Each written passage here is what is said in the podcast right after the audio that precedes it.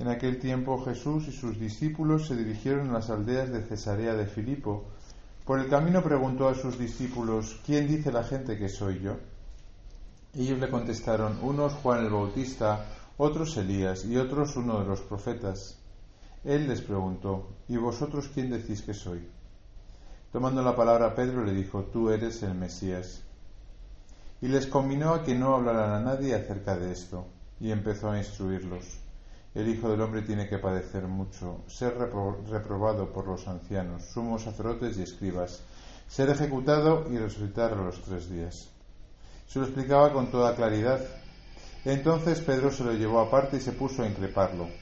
Pero él se volvió y mirando a los discípulos increpó a Pedro, ponte detrás de mí, Satanás, tú piensas como los hombres, no como Dios. Palabra del Señor.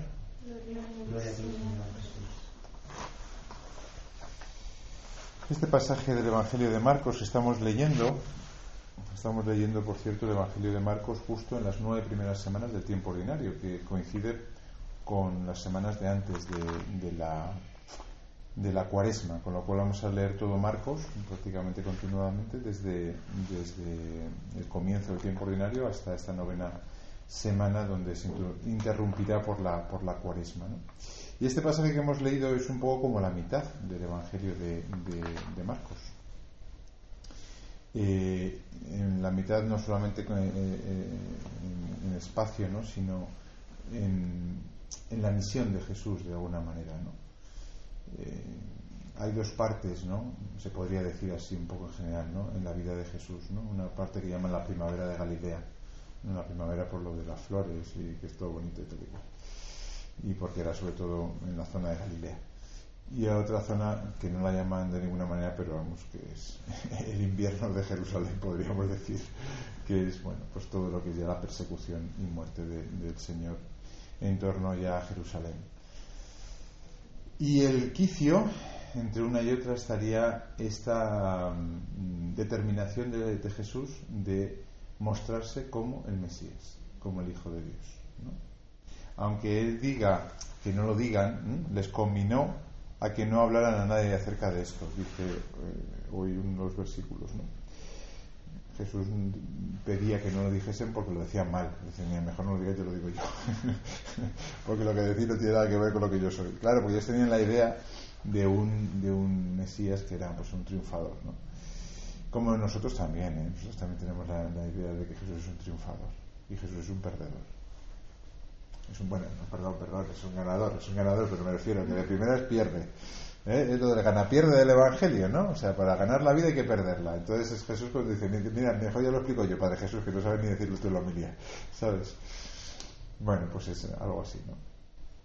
Entonces, eh, de alguna manera, mm, dice que no lo digan, pero él, lo afirma. Y cuando Pedro dice, tú eres el Mesías, eh, Jesús y les dice que sí, que es así, que es cierto. Claro, esta mm, determinación de Jesús de mostrarse como el Hijo de Dios, eso es lo que a los, a los, a los fariseos especialmente les, les enerva, ¿no? Y entonces, claro, pues no lo aceptan, no lo aceptan. A pesar de que vean milagros, ¿eh? porque ellos vieron a Lázaro resucitado de tres días, que dicen que ya olía. ¿eh? O sea, que debe ser una cosa esperpéntica ver a Lázaro salir ahí todo vendado y echando un tufo maravilloso, ¿no? Lo vieron, pero no le creyeron. Porque la idea de que ese un hombre fuese el Hijo de Dios era tan escandaloso para ellos que por mucho que viesen milagros daba igual. Ya lo dice Jesús también en una de las parábolas, ¿no?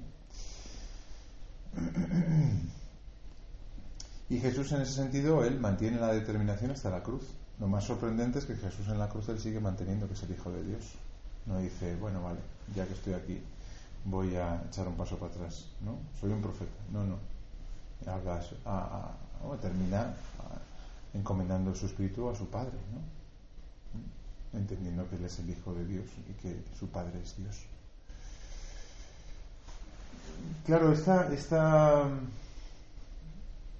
esta pretensión de Jesús de ser el Hijo de Dios no es, no solamente una pretensión que Él tiene sobre sí mismo, ¿no? O sea, quiero que me tratéis como el Hijo de Dios sino que es una pretensión que tiene también sobre nosotros. Quiere que le tratemos como el Hijo de Dios. Y esa pretensión se une con todo lo que es Dios. Es decir, Si en el Antiguo Testamento, el famoso Shema Israel, ¿no? De Deuteronomio 6, ¿no? Eh, que es el mandamiento de los judíos y también el nuestro, ¿no? El primer mandamiento, ¿no? Amarás al Señor tu Dios con todo tu corazón, con toda tu alma y con todas tus fuerzas. Y esto se lo repetirás a tus hijos y, lo, se lo dirás eh, estando en casa, yendo de camino, acostado y levantado, ¿no? Claro, esto mismo tenemos que hacer con Jesús.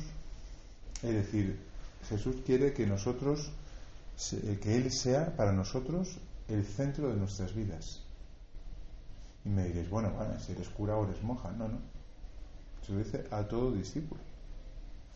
De hecho, os he seleccionado algunas de estas citas que ya sabéis, ¿no? Pero para que las leamos juntos, ¿no? En Lucas 16, ¿no?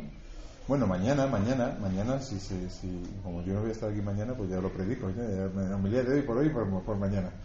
Mañana que seguiremos leyendo Marcos, el siguiente punto es que va en esa lógica, fijaros, o sea, Jesús reúne a los discípulos y les dice, si alguno quiere venir detrás de mí, que renuncie a sí mismo, que cargue con su cruz y que me siga. Y dice después, si uno se avergüenza de mí y de mi mensaje, también el Hijo del Hombre se avergonzará de él cuando venga en la gloria de su Padre. O sea, ya Jesús empieza a decir que todo tiene que girar alrededor de él. Este mismo pasaje en Lucas, está en Lucas 16, lo de el que no cargue con su cruz detrás de mí no puede ser discípulo mío, Jesús lo, lo, lo amplía con una frase que siempre es sorprendente, ¿no? Si alguno quiere venir conmigo y no está dispuesto a renunciar a su padre y a su madre, a su mujer y a sus hijos, hermanos y hermanas, incluso sí mismo, no puede ser discípulo mío. Conclusión, chicas, no os echéis un chico cristiano porque lo va a dejar. ¿No? Ha dicho que hay que renunciar a la mujer. Luego, esto está también para casados. No es para curas y monjas. Jesús tiene, por tanto, la pretensión no solamente de que le consideremos como hijo de Dios, sino que sea el centro de la vida de todo cristiano, tenga la vocación que tenga, y que Él sea más importante que su propio cónyuge, que su propio padre, madre, hijos. Y hay una traducción, alguna traducción, que dice incluso su propia vida. Bueno, aquí lo dice, incluso a sí mismo, pero hay alguna traducción, no sé en Mateo, el paralelo de Mateo, dice eh, incluso eh, la propia vida, ¿no? No es digno de mí.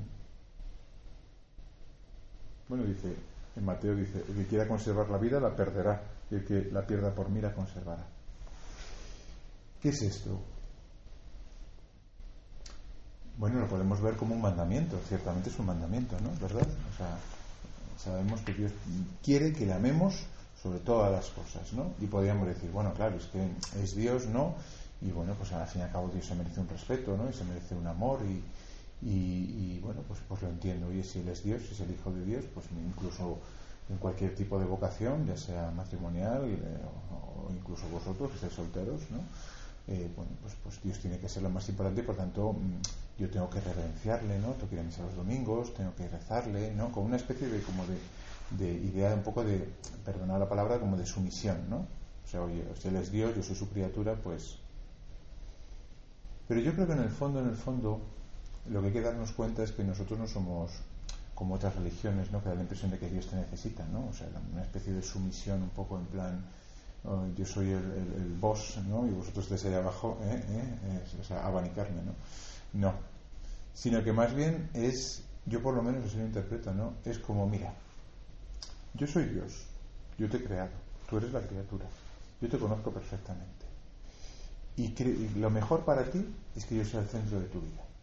No porque yo lo necesite, porque yo ando sobrado, dice Dios, sino por ti. Porque tú necesitas centrar toda tu vida en mí. Porque si tú no centras toda tu vida en mí, te va a ir mal. Porque si tú no me amas a mí sobre todas las cosas, vas a empezar a estropear las cosas. Vas a empezar a creer que tu marido, tu mujer es el centro de tu vida, vas a creer que tu trabajo es el centro de tu vida, vas a creer que... Y entonces te va a empezar a ir mal. Entonces tengas la vocación que tengas, yo tengo que ser el centro de tu corazón, el centro de tus pensamientos, el centro de todo el significado y el sentido que tenga tu vida. Pero si tengo un niño de mm, dos semanas y tengo que darle el pecho y, tengo que estar centrada en él y apenas puedo dormir, sí, claro, pues mm, vale, dale de mamar, por supuesto que se te muere si no, pero yo tengo que ser el centro de todo. Yo tengo que ser el centro de todo. Porque si ese niño como me pasó el otro día con una profesora, ¿no? Que me dijo, yo tuve un hijo que perdió los siete años, ¿no? Y perdí la fe. Luego la recuperó, me dijo, ¿no? Pero claro, si el centro es tu hijo y tu hijo se va, se te viene abajo todo el mundo. Si el centro es tu trabajo, si el centro es tu marido, si el centro de tu vida es cualquier otra cosa que se pueda acabar, y todo en esta vida se acaba. Everything you touch surely dies. Canción de Passengers, Let Her Go. Si os gusta esa canción, ¿eh? reescucharla. ¿eh? Everything you touch surely dies. Todo lo que tocas seguramente se muere, menos Dios.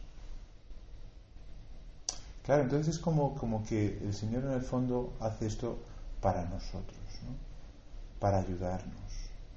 Y puede resultar escandalizador, pero en el fondo lo dice por nuestro bien. ¿no? Y es difícil vivir así. Y a veces los que podáis tener vocación matrimonial os podéis confundir. Decir, bueno, yo que tengo vocación matrimonial, entonces yo no tengo que vivir así. Mentira. De hecho, muchas veces, gracias a Dios, hay muchos matrimonios que viven así, ¿eh? teniendo a Dios en el centro, me refiero. Porque quizá la vida matrimonial bien vivida empuja esto, claro. ¿no? Quizá cuando uno es joven no se da tanta cuenta, ¿no? Pero está claro, ¿no? Que cualquier vocación, cualquier vocación bien, bien vivida nos lleva a que Dios sea nuestro centro. Y eso nos ordena. Ordena todos los afectos, ordena todas las prioridades, ordena el sentido de la vida y hace que, bueno, pues la vida sea más o menos difícil, más o menos complicada, sufriente, lo que sea, pero que, que, no se nos caiga el chiringuito, ¿no? O sea, sino que si Dios es el centro de nuestra vida, si Él es el centro, ¿no?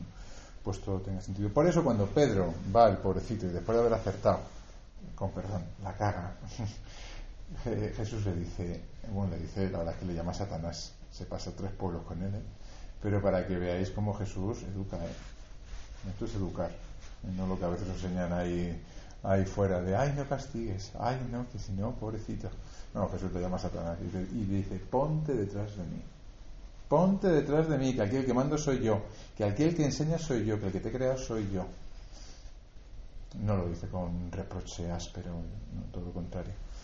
Pedro está enamorado de Jesús y Jesús ama a Pedro locamente, bueno, por eso le hace papa. Hace papa Por tanto, sí, hay que caminar detrás del Señor. Él tiene que ser nuestro centro. Y en muchos momentos en nuestra vida tendremos que reconocer que no lo hemos puesto en el centro, que no lo hemos tratado como el Hijo de Dios, que no hemos vivido como Él nos pide en el Evangelio. Y esta es la razón, a mi modo de ver, por la que él, el Señor eh, bueno, pues nos dice estos mandamientos que son como un poco fuertes, ¿no? Pero que en el fondo no tiene nada que ver, ¿no? Con un, egocentrismo que, que tenga Jesucristo, ¿no? No, no, no, no, nos necesita, aunque, aunque es muy sensible el Señor, ¿eh? A nuestro amor y a nuestras ausencias, ¿no? Pero lo dice por nuestro bien, lo dice por nosotros. Obviamente a Él hace daño, que, que nosotros nos olvidemos de Él, ¿no? Pero es por nuestro propio bien por lo que el Señor nos pide que le tratemos como lo que Él realmente es, el Hijo de Dios y por tanto el que tiene que dar sentido ¿no? a toda nuestra vida y por tanto que de facto en nuestra vida, pensamientos, palabras, obras y acciones, Él sea alguien importante. Termino. Esto hay que hacer un examen práctico, ¿no? Es decir, bueno, vamos a ver, ¿cuánto hay de Dios en mi vida? de tiempo? ¿Cuánto hay de Dios en mi vida de pensamiento? ¿Cuánto hay de Dios en mi vida de, de, hablar de Él? Yo he estado en, seminarios donde no se habla de Dios. En las comidas a veces nunca. ¿eh? Me he escandalizado cuando iba a visitarlos y en la comida no hemos hablado nada de Dios. Bueno, una vale, pero es que una y otra y otra. O en las mesas de, las familias, ¿no? Que no sale nunca nada de Dios. No, por eso tenemos que hacer un examen ¿no? práctico, es decir, cuánto hay en la práctica de, Dios en mis pensamientos, palabras, obras y acciones, porque puede que se quede en la pura omisión. Pues que el Señor nos conceda ser el centro de nuestras vidas.